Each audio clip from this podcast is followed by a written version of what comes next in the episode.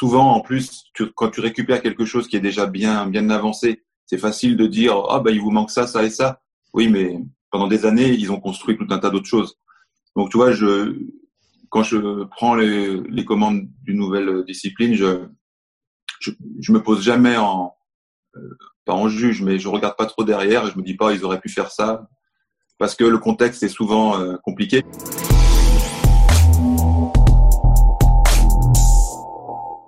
Bienvenue sur le podcast Upside Strength, la ressource numéro une pour toute chose fitness et performance en Suisse. Aujourd'hui, j'ai la chance d'accueillir Olivier Bollier, préparateur physique de haut niveau, docteur en sciences du sport, formateur et auteur de quatre livres dans le domaine. Olivier, merci d'avoir accepté mon invitation. Merci à toi. Euh, écoute, c'est un plaisir de t'accueillir. Euh, on va commencer un petit peu différemment que d'habitude, au lieu que tu, tu, parles de ton, de ton parcours. Euh, est-ce que tu peux parler de quand et pourquoi tu as décidé de devenir coach? Euh, quand c'était quand je me suis blessé euh, quand j'étais athlète, je me suis blessé assez sérieusement au dos. Mmh. Et à ce moment-là, euh, quand j'ai vu que j'allais pas arriver à revenir, c'était une autre époque aussi. je me suis dit que ben moi mon objectif ça allait être que d'autres athlètes puissent profiter pleinement de leur potentiel physique en, en limitant au maximum le risque de blessure. Voilà la genèse de mon métier. Et tu, tu pratiques quoi comme sport quand tu t'es blessé? J'étais lanceur de poids à l'époque. D'accord. Et est-ce que tu peux parler un petit peu de cette transition de d'athlète à coach? Comment ça Est-ce que ça a été progressif? Est-ce que ça a été un petit peu instantané sur le fait dû à ta blessure? Moi, ça s'est fait euh, assez naturellement parce que déjà euh, quand j'étais athlète, euh, j'avais une partie de mon temps qui était dévolue à l'entraînement. J'ai toujours aimé l'entraînement aimé la conception des séances, l'animation des séances. Donc, je faisais déjà de l'entraînement euh, un petit peu. Donc, c'est passé de un petit peu à beaucoup, en fait. Donc, c'était assez naturel. Ça s'est fait facilement, ce point de vue-là. Et tu as commencé à coacher des lanceurs de poids ou c'est parti directement dans d'autres directions? Non, au début, j'étais entraîneur d'athlétisme spécialisé en lancer. Mmh euh, mais c'était pas un métier, surtout pas il y a 20 ans. Euh, il y avait pas, tu pouvais pas gagner ta vie. Donc très rapidement, euh, j'ai basculé sur de la préparation physique et, euh, qui n'était pas lié à l'athlétisme. J'ai quitté l'athlétisme, j'y suis jamais revenu. Euh, je suis parti dans les autres sports en tant que préparateur physique, pas en tant qu'entraîneur. Est-ce que tu avais, quand tu as décidé de faire la transition pour devenir coach, est-ce que tu avais un, un, sport en tête avec lequel tu voulais absolument travailler ou c'était vraiment la profession en tant que telle qui t'a attiré? Moi, c'était la profession avant le sport qui m'intéressait. D'ailleurs, c'est toujours le cas. Maintenant, moi, je suis content d'avoir des athlètes qui sont pas des athlètes euh, de sport que je connais, parce que moi, ce qui m'intéresse, c'est développer les qualités physiques, améliorer euh, la récupération. Enfin, c'est le métier de préparateur physique qui m'intéresse bien avant le sport en question. Quels ont été si je suis dans un sport euh, Vas-y, vas-y. Il s'avère que si je suis dans un sport où il y a très peu de dépenses physiques, euh, ça va pas trop me parler. Mais je me retrouve, je me suis jamais retrouvé à, à devoir préparer un, un, tireur à la carabine, par exemple, mmh sans dénigrer absolument pas la discipline, mais voilà, il faut toujours qu'il y ait une demande physique euh, majeure. Mais c'est toujours le cas. Ça, c'est une, euh, ça, c'est une question que je voulais te poser un petit peu plus tard, mais on va y venir tout de suite, étant donné qu'on est sur le sujet. À part pour les sports où on, on sait que la, si on veut la préparation physique a une, une, euh, une proportion extrêmement importante, par exemple l'haltérophilie, la gymnastique euh, et d'autres sports qui sont extrêmement euh, physiques, on va dire, et, et, où la préparation est intimement liée avec la préparation sportive. Quel est le vrai impact de la préparation physique pour un sport? Peut-être qu'on peut parler d'un sport collectif comme le foot, le rugby, euh, peut-être le patinage artistique, d'autres sports comme ça, parce qu'on a cette facette de, préparation physique, mais on a aussi bien sûr la préparation sportive, technique, tactique, on a tout l'aspect mental aussi. Donc au final, quel est le quel est l'apport, la, la plus-value de, de cette préparation physique en tant que telle? Alors, euh, ça dépend du profil de l'athlète. S'il si, est dominant dans son jeu parce qu'il est fort physiquement ou s'il est dominant dans son jeu parce qu'il est euh, fort au niveau technico-tactique. Mmh. Mais sur quelqu'un qui est euh, qui a un impact physique limité mais qui est un, un surdoué du technico-tactique, la part du physique peut être relativement mineure. Hein. Mmh. Alors c'est de moins en moins vrai à haut niveau, mais en fait surtout dans les sports collectifs hors rugby, la préparation physique, de mon point de vue, s'il faut donner un chiffre, est inférieur à 50% de la part de la réussite, je pense. Et, et ça, donc, tu as dit, c'est pour toi, quels sont les sports qui, qui, qui bénéficieraient le plus de préparation physique mais peut-être dans lesquels on pense pas nécessairement à, à travailler le, les aspects physiques? Ou c'est peut-être pas dans la culture du sport en, en, tant que tel? Il y a encore quelques années, euh, les sports artistiques euh, qui ont, contrairement à l'image qu'ils véhiculent, ont une, ont une importance, euh, ont une très grande importance dans le, les qualités physiques. Mmh. Tous les sports artistiques, en fait, on a l'impression qu'ils forcent pas parce que, étant donné qu'ils sont jugés d'une façon esthétique, ils doivent sourire, ils doivent être euh, doivent être présentables. Tu vois, tu arrives d'un 400 mètres en athlétisme, si tu as envie de cracher par terre, tu craches par terre. Mmh. Personne ne trouve rien à y redire. Ouais. Tu fais de la danse, euh, la danse sportive, tu craches pas par terre euh, au milieu de ton épreuve, quoi, tu vois, ou à l'arrivée, mmh. Mmh. parce que c'est pas, parce que c'est une discipline où tu es jugé d'une façon artistique, donc tu fais, tu fais pas des choses comme ça. Donc ces sports-là, en fait, ils ont une, une, un impact physique très important parce que ils doivent produire, euh, quand tu mesures leur fréquence cardiaque, par exemple, en danse, c'est monstrueux, quoi. Ils vont très haut, très vite et ils y restent.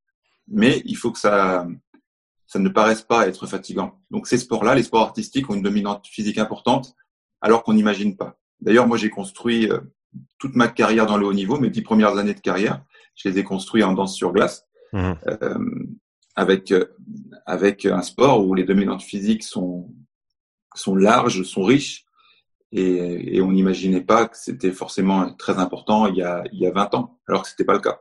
Mmh. Alors que c'était le cas. Donc tu vois, voilà, les, les sports artistiques euh, sont un bon exemple. Donc, tu as, as, as, évolué dans ces, dans ces disciplines pendant, pendant beaucoup d'années. Euh, oui. cet, cet, aspect du sourire en compétition, est-ce que c'est quelque chose qui, qui s'entraîne à l'entraînement également? Comment comment c'est comment c'est géré de ce côté-là? Ouais, Eux, pour être pour être euh, souriant en compétition, faut être souriant à l'entraînement. Tu les vois rarement, euh, tu les vois rarement euh, faire une tête pas possible à l'entraînement. Et c'est comme tout, tu t'entraînes euh, à produire de la force, tu t'entraînes à produire de la force en situation euh, d'impassibilité euh, émotionnelle de trait quoi. Ouais, ouais c'est ça émotionnel. Donc oui, c'est pour eux c'est naturel de de faire de cette façon-là. Ils pourraient pas sinon simuler le jour de la compète une impassibilité alors que toute l'année ils, ils feraient l'inverse. Non non, ils sont ils sont toujours comme ça quoi. Et même ils sont habitués à ne pas même quand ils font des squats, ils sont, ils sont habitués à ne pas trop euh, grimacer. Quoi. Est-ce, qu'il y aurait un, un intérêt quelconque d'appliquer, ces, ces principes à d'autres sports qui sont pas nécessairement des sports de, entre guillemets, de sourire en compétition? Euh, ou, ou est-ce que c'est vraiment très très spécifique à ces sports-là et il y aurait aucun transfert sur, sur d'autres disciplines ou, ou simplement un, un certain comportement à adopter ou à, ou à maintenir dans un entraînement? Ce même comportement, et je l'ai, je l'ai retrouvé quand j'ai travaillé avec un, un taekwondoïste euh, qui était 30e mondial en, taekwondo, et euh, c'est le même problème, puisque en fait, si tu euh, ne marques pas au niveau de ton visage, tu ne marques pas la fatigue au niveau de ton visage, tu envoies un signal à l'adversaire comme quoi tu es, euh, tu es frais physiquement. Donc euh, oui, pour répondre à ta question, dans les sports de combat, c'est la même chose. Tu souris pas, par contre, mais tu grimaces pas ou tu masques la fatigue pour envoyer une information euh, ben, à ton adversaire, comme quoi tu n'es pas fatigué.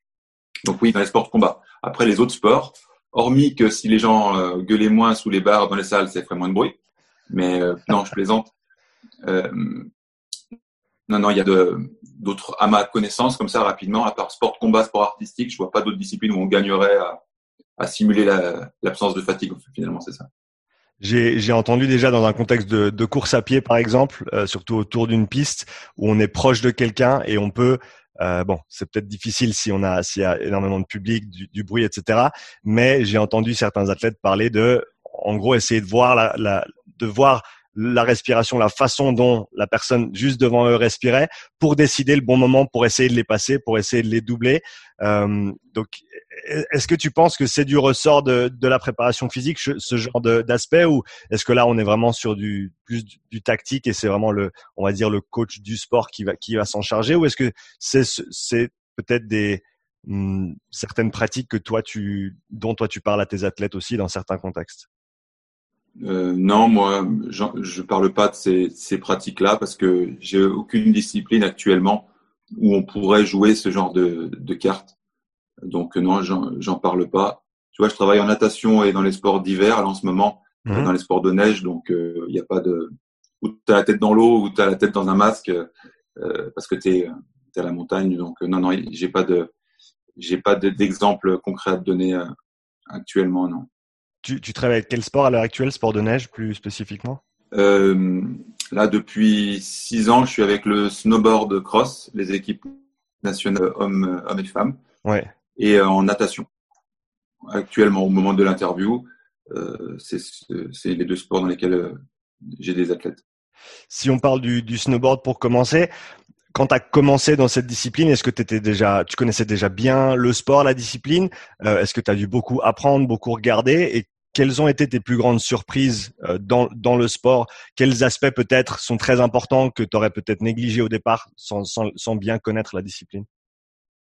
Moi, en fait, j'ai jamais travaillé dans un sport que je connais bien en tant que pratiquant. Donc, euh, à chaque fois, je me suis retrouvé dans des sports ou que j'ai pas pratiqué ou très peu, ou euh, ou que je connais finalement pas. Donc à chaque fois, euh, c'est nouveau.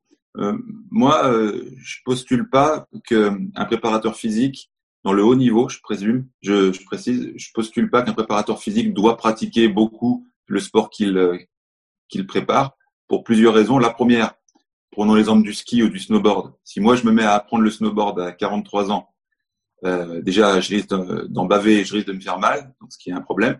Et deuxièmement, même si je fais un, si à descendre une piste verte en snowboard au bout d'un mois, je vais pas quand même tout à fait ressentir quoi que ce soit qu'un athlète olympique va ressentir dans une course. Mmh. Donc tu vois toute l'énergie que je vais déployer pour faire quelque chose finalement de complètement euh, euh artificiel, ça, ça vaut pas la peine. Donc tu vois, je pense pas qu'il faille euh, pratiquer. Quand j'étais en taekwondo, j'allais pas me mettre à, à, essayer de mettre un coup de pied, un coup de poing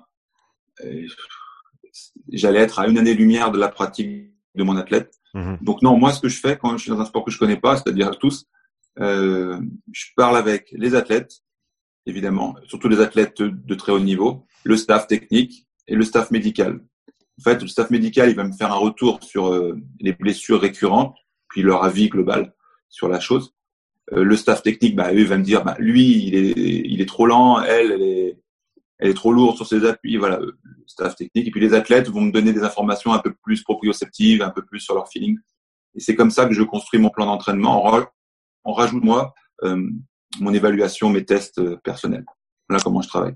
Est-ce que, est-ce que tu passes aussi du temps à étudier le sport en tant que tel, les demandes du sport, regarder des, des vidéos, regarder s'il y a des, peut-être des études qui ont été faites sur le sport et les, et les demandes en particulier? Oui, oui, j'ai pas spécifié, mais après tu fais toujours un tour d'horizon de ce qui se fait dans la littérature. Mhm. Mais euh, c'est pareil hein, dans les sports mineurs, mineurs en termes de recherche scientifique sur le sujet, il y a très peu de choses. Quoi. Tu vois, as trois études qui se courent après.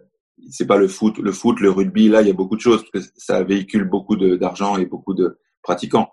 Dans les sports, euh, dans les autres sports individuels, il y a très peu de choses. Donc, tu fais un tour de table, mais ça va relativement vite la plupart du temps. Et après, toi, tu étudies sur, euh, oui, tu étudies les images. Euh, mais je trouve que ça, les demandes énergétiques, les, les, régimes de contraction, je trouve que ça, quand même, quand tu as un peu d'expertise, ça va assez vite. C'est pas, mmh. t'as vite fait de comprendre comment ça fonctionne. C'est pas, c'est pas si compliqué que ça. Les sports individuels, souvent les sports individuels, ils sont, ils sont assez euh, ciblés, quoi. Tu vois. Mmh. Sport co, c'est plus compliqué. Est-ce que, est-ce que ça t'est arrivé d'arriver dans un, dans un nouveau sport peut-être et après ton analyse justement de parler au staff, d'étudier le sport, les études, etc., de te rendre compte que ce qui était fait en préparation physique dans le sport de manière, on va dire, culturelle ou habituelle, n'était pas adapté nécessairement à ce que toi tu aurais tu aurais fait euh, si si on commençait avec une, table rase et, et, simplement avec ces informations que tu as collectées du staff, des athlètes et, et du sport en lui-même? Pas spécialement parce que pour être tout à fait honnête, dans, le, dans la préparation physique, tu as quand même euh, la possibilité d'attaquer le problème dans, sous plein de facettes différentes. Mmh. Donc tu vois, si les gens qui ont travaillé avant moi l'ont attaqué sous une facette A et que moi j'attaque sous la facette B, ça me viendrait pas l'idée de dire euh, ben B c'est mieux que A parce que j'ai pas le contexte, tu vois, j'ai pas le contexte de leur euh, de leur action. Souvent en plus, tu, quand tu récupères quelque chose qui est déjà bien bien avancé, c'est facile de dire ah ben il vous manque ça ça et ça. Oui, mais pendant des années, ils ont construit tout un tas d'autres choses.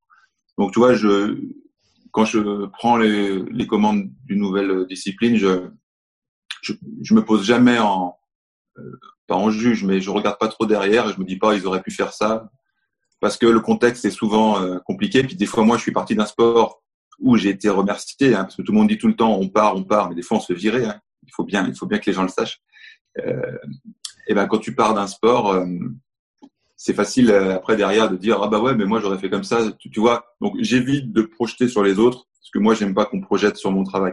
Donc non, je me suis rarement fait cette cette remarque là. Je vais revenir sur ce que tu as mentionné euh, juste après, euh, sur le, sujet de se faire virer euh, comme préparation physique d'un sport ou d'une organisation. Mais d'abord, je vais revenir sur ou rester sur la préparation physique en snowboard. Quand tu as abordé le sport, quelle a été ton approche en termes de préparation physique pour ces athlètes et comment est-ce que ton approche a évolué au cours de ces dernières années?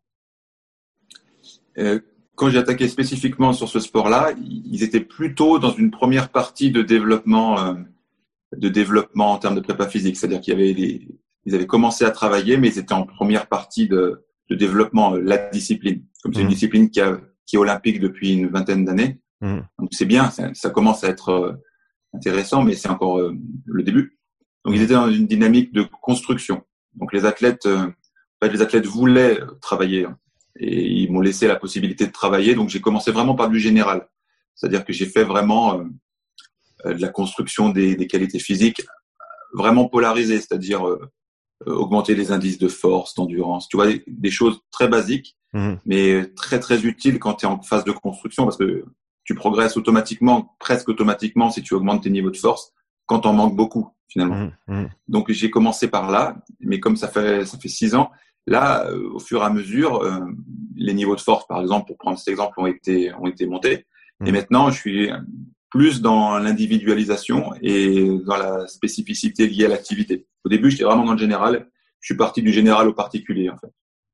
Quand est-ce que tu décides que tes athlètes sont assez forts sur le plan général et il est temps de passer maintenant sur des euh, sur des, des, tâches un petit peu plus spécifiques au sport? Est-ce que tu as des, des barèmes hommes-femmes pour certains sports ou comment, comment est-ce que tu détermines ce, ce, ce point de passage en gros? Alors moi je fais je fais beaucoup de ratios et de standards. Ceci étant, dans des disciplines euh, relativement mineures comme ça, t'as pas de standard international. T'as pas comme en rugby, la, la, Fédé euh, donne des, je crois, des argent, bronze, or, donne des, des standards sur les mouvements, par exemple. Mhm. Nous, on n'a pas de standard. Donc moi, j'ai mes standards à moi. Donc j'ai mon standard sur l'équipe A, par exemple. Chez les hommes, le ratio poids de corps squat complet, c'est 1,7 euh, de moyenne. Mhm.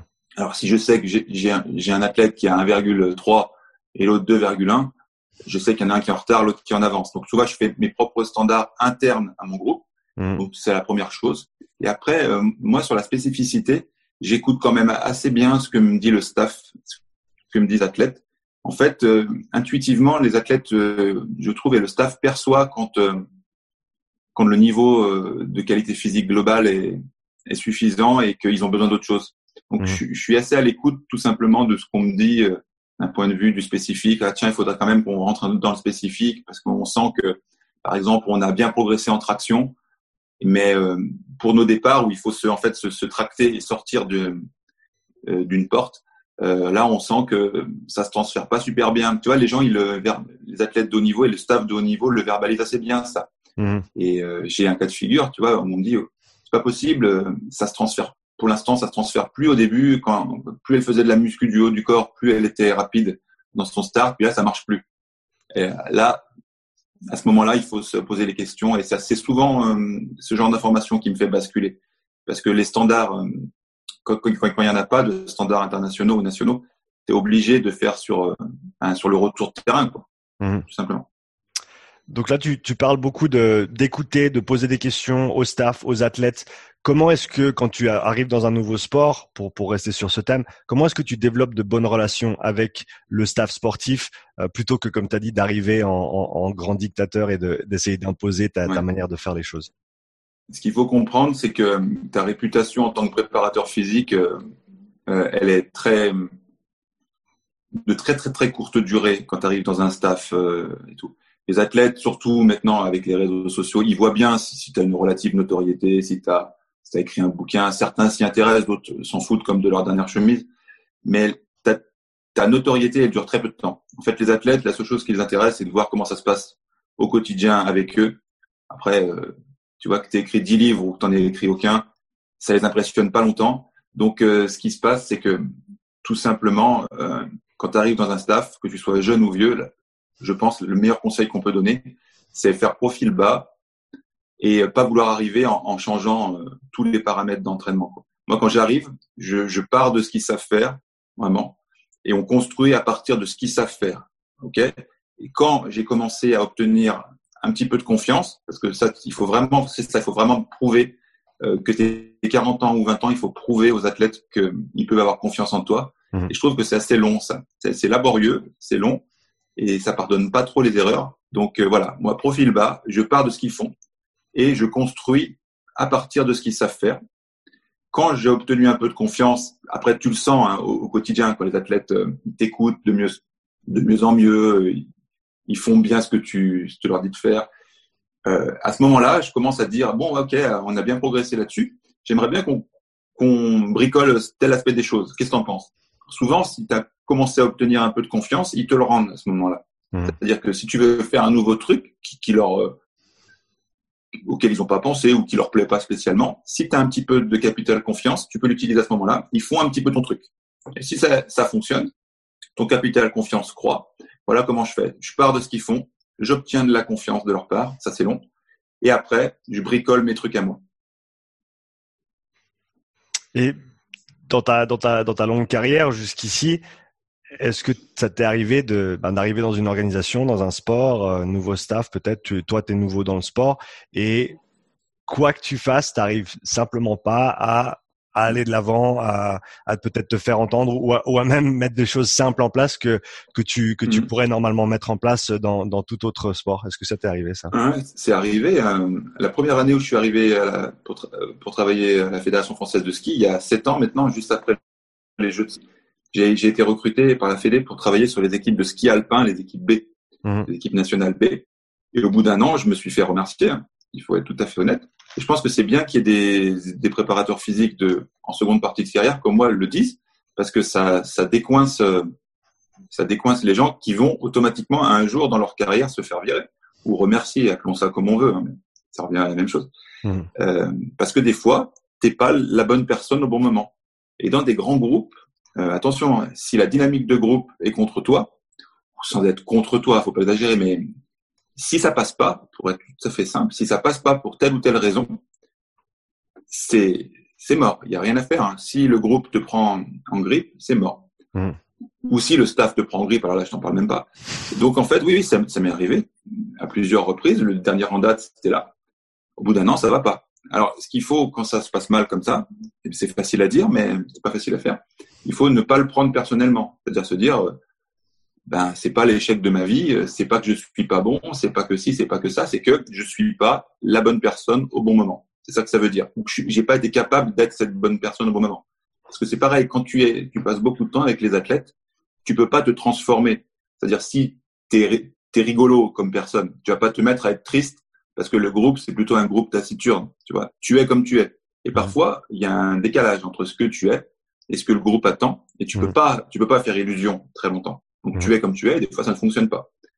Euh, ce qu'il faut juste, donc c'est pas le prendre personnellement, mais ça c'est pas facile. Et deuxièmement, en fait, il faut arriver à, à ce que les gens ils, ils, ils, reconnaissent que tu as des compétences, mais que t'es pas la, la, bonne personne. Moi, ce qui s'est passé dans le ski alpin, c'est qu'on a dit, bah, ça fonctionne pas. Euh, d'ailleurs, on l'a dit poliment d'ailleurs. Ça, ça fonctionne pas, mais euh, tes compétences sont pas mises en cause en tant que telles. Mmh. Donc, si tu veux, dans ce cas-là, euh, ce qui, ce qui m'a permis après de rebondir à l'intérieur de la fédération, la fédération a dit, ah ben, écoute, c'était juste pas la bonne personne, mais on va lui donner un, une deuxième chance, si je puis dire. On va le placer sur une autre équipe si l'équipe est d'accord. Et c'est ce qui s'est passé. Mmh. Et voilà, il faut arriver à, si on part en te disant, toi, on te vire parce que t'es pas bon, d'un point de vue technique, hein, là, c'est embêtant parce que tes compétences sont atteintes en tant que telles. Mais si t'es pas la bonne personne pour le bon groupe, c'est moins grave. Voilà un petit peu ce qu'on peut dire comme conseil, mais bon, quand ça t'arrive à, quand tu as 20 ans ou 25 ans, c'est, c'est un déchirement parce que tu mélanges aussi un petit peu tout. Hein. En première partie de carrière, mmh. tu as l'âge de tes athlètes, donc tu, tu cultives des, de l'affect. Euh, certains, tu deviens copain, ce qui est pas une bonne idée. Euh, donc tu prends dans ta dans ta tronche quand même bien comme il faut quand tu te fais quand ça se passe mal. Mmh. Donc voilà, c'est un peu les erreurs de jeunesse, mais c'est logique dans, ces situations, tu as parlé de ne pas être copain avec tes athlètes. Est-ce que tu peux élaborer un petit peu là-dessus? Parce que comme tu dis, c'est certainement surtout par exemple si tu si tu viens du sport, si tu as peut-être même évolué dans cette organisation et que d'un coup tu fais cette transition sur quelques années et que tu te retrouves avec peut-être euh, certaines personnes avec qui tu t'es entraîné un jour. Euh, donc comment comment est-ce que tu fais cette part des choses là parce que tu peut-être peut-être tu as été ami avec eux ou copain avec eux dans le passé déjà. Donc voilà, comment travailler dans cette situation potentiellement un petit peu euh, difficile quand tu quand tu dois coacher des gens avec avec qui tu tu t'entends bien déjà d'abord avant avant de avant d'entrer dans ouais, c'est ça. Euh, l'affect c'est pas une mauvaise chose parce que si les athlètes t'apprécient euh, si tu les apprécies en, retour tu peux leur demander euh, du, dépassement de soi mmh. c'est pas une mauvaise chose en soi ce que je voulais dire c'est que il faut pas développer un affect euh, qui t'attaquent personnellement. C'est-à-dire, tu peux apprécier les gens pour leur, leur qualité, leur valeur, tout ce que tu veux. Mhm. Mais moi, je, je, me, je refuse maintenant que ces gens-là euh, deviennent des amis au sens propre. Mhm. Déjà, l'écart d'âge maintenant fait que j'ai moins de problèmes. Mais dans une première partie de carrière, euh, je mélangeais un peu tout. C'est-à-dire que, je, par exemple, je pouvais aller faire un cinoche avec des athlètes, tu vois, typiquement. Mhm. C'est quelque chose que maintenant je ferai très rarement ou je ferai plus. Mhm. Ou je le ferai maintenant avec un statut différent. Quand tu as 20 ans d'écart, euh, si tu vas voir un film, il euh, n'y a pas de problème. Mais quand tu as le même âge, tu vois, le bon conseil, c'est de pas mélanger euh, tes activités de ta vie privée et tes activités de ta vie professionnelle. C'est-à-dire que tu vas pas, tu vas pas en boîte de nuit avec eux, tu vas pas au cinéma avec eux. Tu vois, tu déjà ta vie privée, tu dois pas en avoir beaucoup quand tu es préparateur physique de haut niveau, euh, malheureusement. Donc déjà ta vie privée, tu la gardes pour ton ou ta compagne et pour tes amis euh, qui étaient tes amis avant, tu tu mélanges pas tout parce que le jour où ça où ça s'enraye, ou le jour où il y a une tension, c'est très compliqué si tu as tout mélangé. Donc voilà, tu scindes les deux. Tu t'évites de faire du, de passer du bon temps hors boulot avec des athlètes, sauf quand c'est une sortie. Euh, si c'est une sortie euh, paintball avec tout le groupe, tu peux faire ta paintball, mais c'est dans le cadre de ton boulot. Tu n'organises pas le week-end une sortie paintball avec ceux que tu aimes bien parce que ça, ça comme ça, ça ça cadre un petit peu. Tu as, parlé du, de la vie privée ou du manque de vie privée euh, quand tu es mhm. prépa de, de, haut niveau. Je pense que c'est un sujet qui est important à aborder, dont on parle pas nécessairement assez, à mon avis, surtout peut-être pour euh, pour les gens qui, qui seraient intéressés à, à, travailler à haut niveau. Quels sont quels sont les sacrifices que tu as dû faire au cours de, de ta vie, de ta carrière, pour pouvoir évoluer à ce haut niveau de manière continue sur sur des décennies? Alors déjà, moi, euh, la première chose que j'ai fait, c'est je me suis toujours empêché d'utiliser le mot sacrifice parce que déjà le sacrifice, ça fait des peur rien que le mot, tu vois. Mhm. Et je trouve qu'il est euh, relativement connoté négativement. Mhm. Donc déjà, moi, c'est pas du développement personnel sous, hein. c'est vraiment c'est sincère ce que je te dis. Moi, j'utilise le terme choix. Tu fais des choix de vie ouais. et tu fais pas de sacrifice parce que si déjà tu commences à, à faire un sacrifice, ça commence mal. Ça va pas. Tu fais un choix de vie hein, qui est ou qui n'est pas. Euh, le bon conseil qu'on peut donner, c'est faire un, choix de vie honnête. C'est-à-dire que si tu sais que tu veux avoir une famille de quatre enfants, euh, tu sais que c'est crucial pour toi et, quand honnêtement tu euh, une introspection, tu laissais, tu ces choses-là, eh ben, tu es cohérent avec toi-même et tu tu rentres pas dans une ligne de vie qui va qui va te mettre forcément en porte-à-faux. Donc, mmh. tu essayes de faire des choix euh, qui sont cohérents, mais réellement. Tu es obligé de faire des choix. Tu peux pas courir euh, tous les lièvres à la fois, donc tu fais des choix de vie honnêtes. Tu vois, parfois, il y a des entraîneurs ou des préparateurs physiques qui sont faits pour faire de la formation.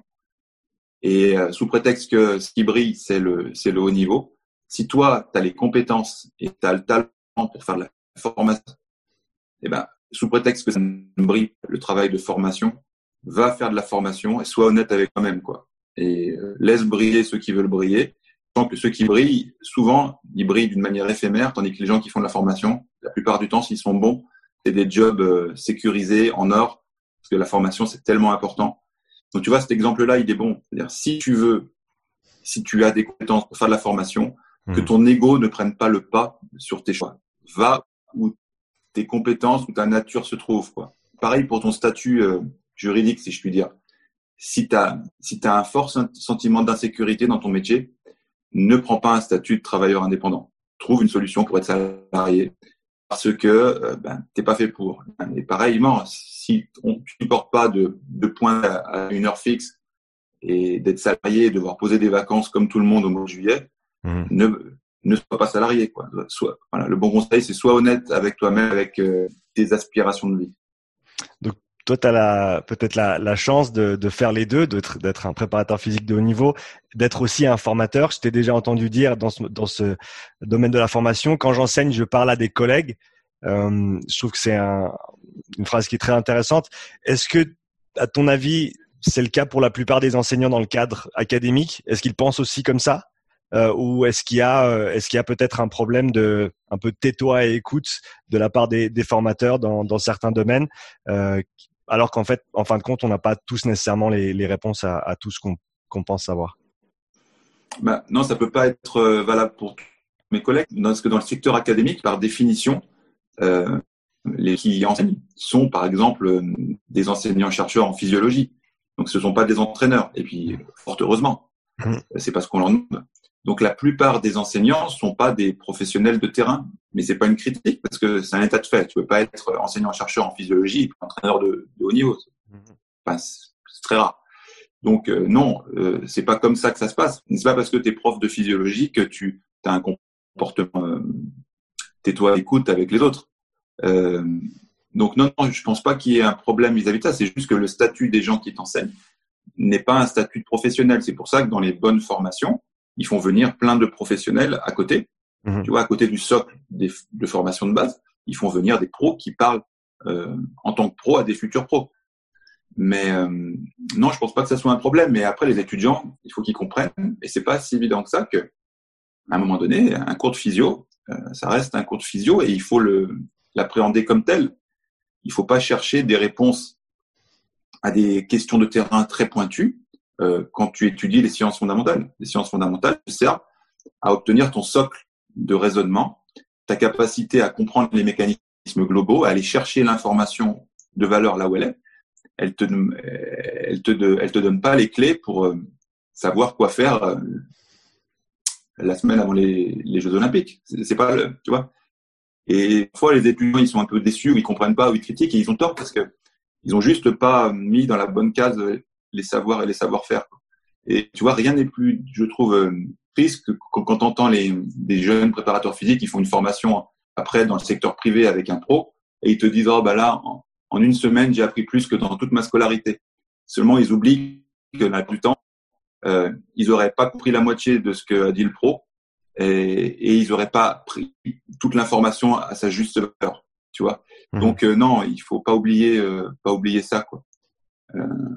Euh, donc, euh, je pense avoir répondu à ta question. Oui? Oui, absolument.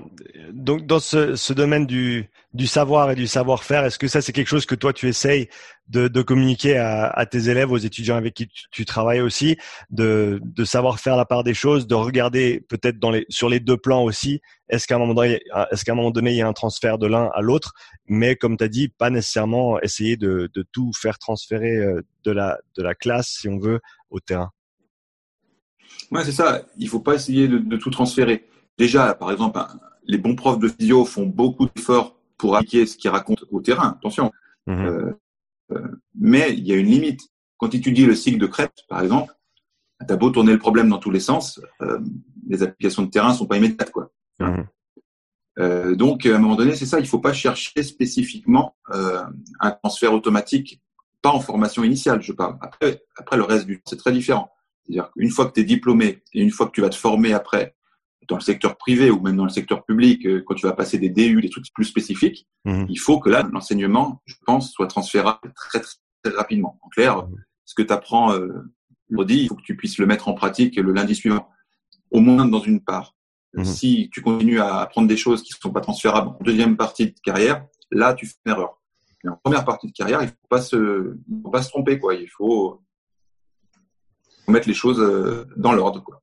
tu vois, on apprend le solfège et après on réinvente la musique, mais on fait pas l'inverse. quoi. Tout le mhm. monde n'est pas un génie, quoi. Et tout le monde ne va pas produire des choses à partir de rien. Tu vois, on apprend les bases et c'est déjà pas mal. Et après on construit par-dessus. Mhm. En, tant qu'éducateur dans le cadre académique, euh, quelle matière ou quel aspect du cursus est-ce que tu préfères enseigner et pourquoi? Bah Déjà, moi, euh, j'ai été recruté pour uniquement enseigner en, en fin de cursus, c'est-à-dire que j'enseigne exclusivement en dernière année, en master 2, en cinquième mhm. année, et en DU, en DU, le DU, diplôme européen de préparation physique. Donc j'enseigne exclusivement là-dedans, puisque c'est c'est ce qu'on me demande. Euh, et moi, je n'aurais pas de volonté ni de, de goût pour enseigner en début de cursus, parce que parce que j'ai moi moi j'apporte mon expertise de terrain euh, quasi uniquement. Mmh. Donc euh, mon expertise de terrain, elle est liée au sport de haut niveau, donc c'est pas le moment en début de cursus de, de parler de ça, euh, bien que ça fasse plus rêver que les, les fondamentaux. Donc mmh. non non, moi j'interviens que en cursus euh, en cinquième année, quoi, grosso modo. Quand on parle d'accès à l'information, c'est quelque chose qui a, qui a beaucoup évolué au, au cours des années. Est-ce que tu peux parler de cette évolution? Euh, On parle des on parle des livres au début, euh, avec on n'avait pas l'internet, jusqu'à aujourd'hui où presque tout est accessible à, à tout le monde euh, au bout des doigts. Est-ce que tu peux parler de cette, cette évolution là Ouais, c'est monstrueux. Pour avoir toujours eu un pied à l'université euh, depuis. Ben moi, j'y suis rentré dans les années 90 en tant qu'étudiant. Mmh. Et, et, en fait, sans discontinuer, j'ai gardé un, un, pied ou un orteil. Donc j'ai les évolutions. Et ce que je me rappelle, c'est moi j'étais euh, quand j'étais étudiant, j'étais dans les dire les deux trois meilleurs de ma promo, d'accord? Donc je me suis amusé à, à m'imaginer ce que je savais moi il y a 25 ans, ou on va dire ce que le major promo il savait il y a 25 ans, et ce que le major promo sait maintenant c'est monstrueux. Il y a une année-lumière de différence, tu vois. J'ai l'impression qu'on est passé de l'âge de pierre à l'âge de bronze, tu vois. Mmh. Donc ça, c'est une bonne chose. Le, le, niveau a monstrueusement augmenté. Euh, si je peux mettre un bémol, c'est que, le, à mon avis, le niveau a monstrueusement augmenté pour les meilleurs, tu vois. Mmh. Je pense que les meilleurs vraiment, vraiment meilleurs grâce à, à l'information, quoi. Principalement qui est accessible de partout, mmh. grâce au CrossFit qui a été un booster aux compétences incroyable. Mmh. Mais par contre, je pense que les, les moyens sont pas pas meilleurs que les moyens d'avant. Tu vois, je pense que le niveau, euh, le gap s'est creusé pour l'élite, euh, pour les meilleurs étudiants, pour le niveau moyen ou le niveau faible. Je me demande même si ça peut reculer. Tu vois, sur le niveau de base, je, suis moins sûr. Quoi qu'il en soit, les meilleurs sont vraiment meilleurs. Tant mieux. Hein pour tu, parles de, de, de, ce, creux qui, qui, se creuse un petit peu entre entre les, les meilleurs et, et les, les, moins meilleurs, peut-être ceux qui ceux qui débutent. Euh, à ton avis, qu'est-ce qui fait que les gens en début de formation ou les gens qui ont peut-être pas accès à toutes ces informations, qui sont pas à très haut niveau, qu'est-ce qui fait qu'ils ils ont pas pu suivre cette vague avec le, ben, en suivant la vague d'informations euh, à laquelle on a accès? Qu'est-ce qui fait qu'ils n'arrivent pas à, suivre? Après, l'entraînement à la physique, c'est un métier passion. Alors ça, c'est un un slogan euh, type punchline, mais ceci étant, c'est une réalité. C'est-à-dire que si tu fais ce métier parce que tu as des bonnes notes à fac et puis année après année, tu te dis je vais aller là-bas, pourquoi pas? Tu te retrouves à être côté de tes pompes, quoi. Non, euh, ce qui fait euh, que ça passe ou que ça passe pas, c'est ton niveau d'implication, quoi. Les passions, gros, les passionnés euh, qui ont vraiment la passion de la pratique des autres pas forcément d'être pratiquant soi-même. Tu vois, tu as aussi des gens brillants, mais qui, eux, leur but, c'est d'être des pratiquants chevronnés, eux, ce qui est un autre métier, ce qui n'a rien à voir. Être entraîneur de haut niveau et pratiquant de haut niveau, ça n'a rien à voir. Parfois, il y a un lien, mais c'est loin d'être automatique. Tu vois, ces gens-là, s'ils n'ont pas la, passion, vont se retrouver euh, complètement à côté. Donc, euh, c'est ça. Si tu as le feu sacré, si, as, si ta passion dans la vie, c'est d'entraîner les autres et de les rendre euh, plus fort possible, si, si tu as deux neurones correctement connectés, ça va, y aller. Hein. Mhm. Tu as parlé d'une évolution de l'âge de pierre à l'âge de bronze. Est-ce que ça veut dire qu'il y a encore énormément de chemin à faire pour, pour arriver à peut-être au niveau optimal pour, la, pour le, la, le rôle de, de, préparateur physique de, de manière générale? Il faut s'imaginer que la préparation physique, on, on a beau euh, entourer notre métier de mots savants et de publications scientifiques en fait, c'est, on est dans les balbutiements d'une profession, quoi. Mhm. pas les premiers balbutiements, mais on, est dans les premiers âges, ouais. Et, je pense qu'en 20 ans, comme moi, je t'ai donné l'exemple de, moi versus les jeunes de maintenant, je pense que dans 20 ans, on sera encore à une autre dimension. Euh, mhm. Puisque en fait, le, métier est en construction, quoi. Le métier est en construction. Tu vois, en France, les premiers chercheurs euh, en sciences du sport reconnus comme tels, tu vois, euh, pas des physiologistes qui viennent faire du, de l'activité physique, mais les vrais chercheurs en sciences du sport. Mhm. Ça a une, euh, une trentaine d'années, je crois, à peine. Mmh. Donc tu vois, déjà rien que la recherche a commencé spécifiquement, il y a eu un corps enseignant, d'enseignants-chercheurs en sciences du sport il y a une trentaine d'années. Donc 30, 30 ans à une échelle de, de, la réflexion sur un sujet, c'est tout neuf. Mmh. donc euh, oui, oui, c'est le meilleur est à venir. Enfin, je, je pense. Hein, J'ai pas de boule de cristal, mais je vois pas. Ouais, quand on quand on voit à quel point euh, on est capable d'avoir des avis opposés sur des sujets qui sont pourtant les mêmes, euh, ça prouve à quel point ouais, le, le travail est devant nous. Est-ce que tu as un exemple de, de sujet qui est peut-être très polarisé à l'heure actuelle, qui, qui n'a pas lieu d'être en fait? Ouais, dans ma carrière, j'ai vu plein de, de, sujets comme ça, enfin plein, quelques-uns. Historiquement, qu'est-ce que, le premier que j'ai vu, c'est peut-être l'électrostimulation, tu vois, mmh. avec l'avènement de Compex. Au début, tout le monde se branchait sur, sur un Compex et tout le monde s'est électrifié le quadriceps, quoi. Et puis ça s'est calmé, on s'est rendu compte qu'il y avait des intérêts, mais il y avait des limites. Et bref, c'était bien, mais pas magique. Donc, mmh. voilà, ça, ça a remis l'électrostimulation sur des euh, certaines problématiques. Puis après, tu as eu le power plate. Alors, je, cite des marques parce que c'est plus parlant. Tu as eu le power plate. Tu voyais euh, fleurir à tous les coins de rue des, des sans power plate. Et puis plus. Euh, donc, euh, ça existe toujours. Mais voilà, ça a été euh, circoncis à une activité, tu vois. Mmh. tu as eu aussi les Swiss Balls, par exemple, l'avènement de l'entraînement instable. Au début, tout le monde faisait du développé couché avec halter sur Swiss Ball. Il y en a qui sont cassés la gueule du Swiss Ball. Ils se sont calmés. Euh, donc tu vois, voilà, ces trois exemples qui me viennent à l'esprit, euh, qui montrent que voilà, il y a des, il y a des effets d'engouement. Les gens, ce qui est logique, les gens testent. Mmh. Euh, il y a de la casse ou il y a du résultat moyen, et puis après ça reprend une place limitée, mais mais Donc cette place limitée que ces que ces trois peut-être modalités ou méthodes d'entraînement tiennent aujourd'hui. Pour toi, par exemple un complexe, quand est-ce que c'est bien l'utiliser euh, Le power plate, est-ce que ça a sa place dans un protocole d'entraînement X ou Y? Et la Swiss Ball, quand est-ce que toi, par exemple, tu, dirigerais vers un outil comme ça? Euh, Par exemple, moi, le complexe, euh, je l'utilise, l'électrostimulation, je lise en récup, en réathlé, en retour de blessure, et dans des cas de figure où, où tu dois récupérer un, un chef musculaire qui est atrophié. Par exemple, j'ai eu un, des cas de figure où certains athlètes avaient des douleurs au genou et avaient un vaste interne euh, déficient euh, face aux, autres euh, chefs du quadriceps. Mmh. Bien que la littérature scientifique ne, ne corrobore pas ce fait, moi j'ai obtenu des bons résultats en isolant un, un, un, chef musculaire en électro, en le faisant remonter, et j'ai obtenu des bons résultats. Donc tu vois, après là, c'est des utilisations un peu euh, chirurgicales, tu vois, mmh, mmh. qui des fois sont pas corroborées par les études, mais ce qui est pas grave. Ce qui est pas grave du tout, ce n'est pas parce que c'est prouvé scientifiquement que ça, ça n'existe pas. Et inversement, hein, quand c'est prouvé scientifiquement, attention, hein, pour que ça soit une, vérité universelle, il faut des méta-analyses, il faut des revues de la littérature qui condensent plein d'études qui sortent un, une loi universelle, si je puis dire. Et dans les sciences du sport, quand c'est appliqué à la haute performance, ben des trucs comme ça, il n'y en a pas beaucoup.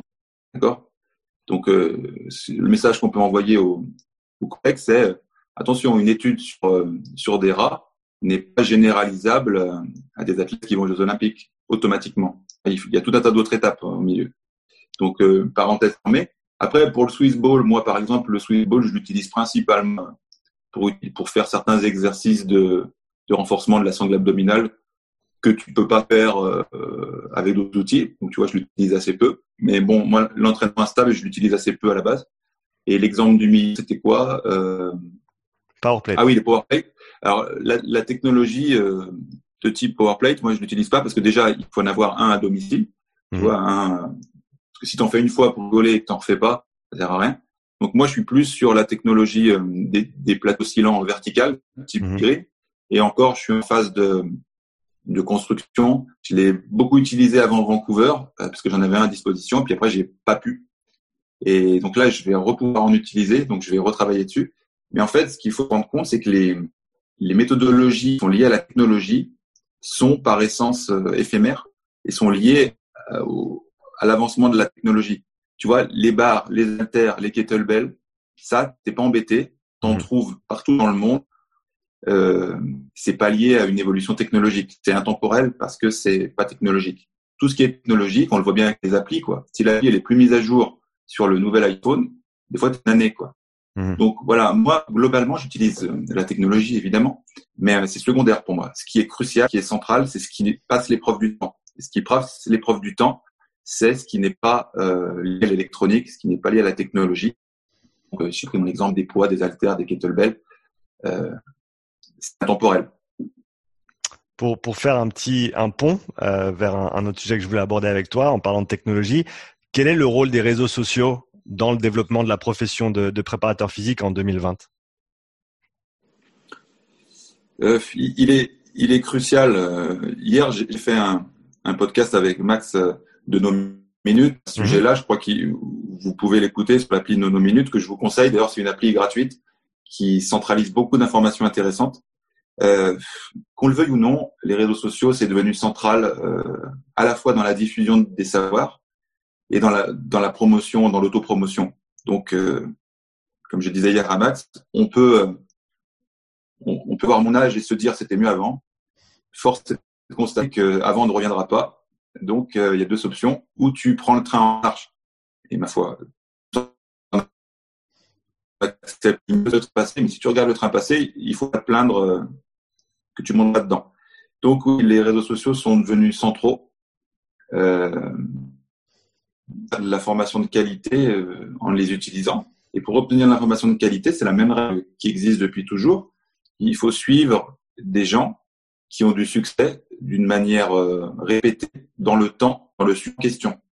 En clair, si tu veux suivre euh, un spécialiste de la force, va quelqu'un qui fait des grandes phrases sur la force, de entraîner euh, aux Jeux Olympiques, mais si tu en as entraîné, de vérifier quoi. Donc il faut quand même que ça soit prouvable. Il faut que ta légitimité elle soit prouvable.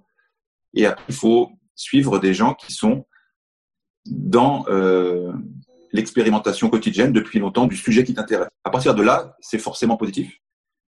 Mais le reste, le reste, ça reste ou de la distraction ou du divertissement ou euh, oui, voilà, c'est ou ça peut même être euh, contre-productif, ça peut même te mettre dans une mauvaise dynamique. Si tu suis cette règle-là, tu que les avantages et très, très peu d'inconvénients. Tu as parlé avant des, de la différence entre être un athlète et être un coach. Euh, et on voit certainement pas mal de, coachs sur les réseaux qui, qui se promeuvent à l'aide de leurs compétences individuelles comme athlètes. Euh, Est-ce que tu penses que c'est quelque chose qui, qui est justifié? Est-ce que tu penses que c'est quelque chose qui, qui n'est pas ni bien ni mal? Est-ce que tu penses que ça pourrait être fait différemment? Le, juge de paix euh, dans, dans, le, dans le business, dans le métier, est l'épreuve du temps, en clair. Euh, si tu fais, si ta seule compétence, euh, c'est ton autopromotion euh, de ta tablette de chocolat, je pense que ça ne peut pas passer l'épreuve du temps mmh. en tant qu'entraîneur. Tu vois, faut pas se tromper. Euh, tu peux faire illusion à un instant. Les réseaux sociaux ont ce pouvoir que tu peux briller très intensément, mais d'une manière très limitée dans le temps.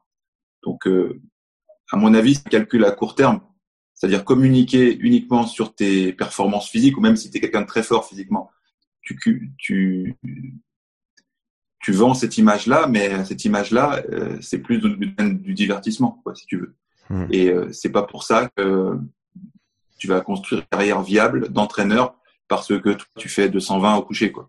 Hmm. Tu vois. Si t'as que ça, si tu fais 220 au coucher, mais que tu as un cerveau euh, qui va avec et que tu as d'autres compétences, oui, ça va t'aider. Si tu que la compétence, euh, on va dire, divertissante ou la compétence impressionnante, je crois pas que tu passes l'épreuve du temps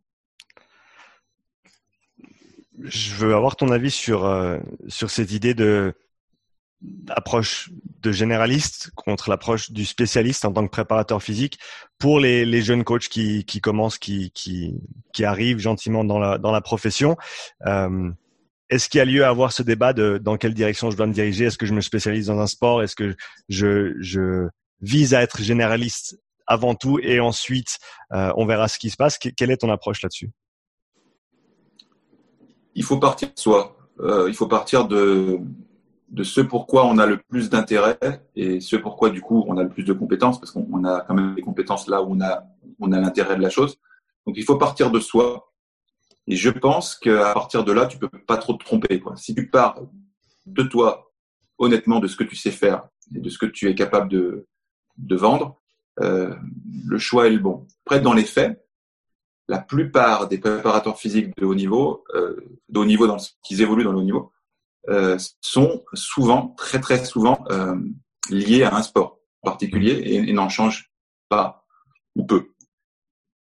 On est peu nombreux à être euh, multisport. Donc, si on regarde les chiffres, bah, j'ai envie de te dire, les préparateurs physiques en foot restent en foot, en rugby restent en rugby, etc., etc je pense peut-être qu'il y a 80% des préparateurs physiques qui sont euh, liés à une activité, une seule, et peut-être que 20% euh, qui sont ou qui ont les opportunités de changer de de sport. Donc finalement, la réponse est, faudrait plutôt être spécialiste parce que les chiffres ont l'air de montrer que la majorité fonctionne euh, comme ça. Donc on peut penser que c'est ce qu'il faut, ce vers quoi faut tendre plutôt vers une spécialisation. J'ai encore deux, trois questions pour toi aujourd'hui, Olivier. Merci beaucoup pour ton temps. Si tu avais une baguette magique et que tu pouvais changer une chose dans le monde de la préparation physique en 2020, qu'est-ce que tu changerais? Ah, C'est là, on ne l'a jamais posé. Tiens, bien. merci. Euh, une baguette magique.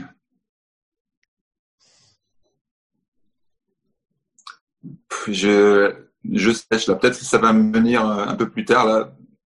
Pose-moi une autre question. Peut-être que moi, par coup de baguette magique, je vais, je vais autre chose. Ça marche. Euh, un livre qui est pas ah, lié. Euh, vas-y, vas-y. Vas-y, vas-y. Tu vois, j'ai trouvé. Euh, euh, J'empêcherais euh, les préparateurs physiques d'être meilleurs sur la gestion de la technologie à la place de leur capacité à enseigner épaulé, tu vois. Mm j'empêcherais les gens de savoir euh, des choses euh, technologiques avant de faire des choses de base. Tu vois, euh, sauf si tu es sport scientist et que ton job c'est de gérer un GPS. Là, c'est pas critiquable. Mhm. Mais voilà, un préparateur physique, il maîtrise les compétences de base. Les compétences de base, j'ai pris l'exemple de l'épaulé, hein.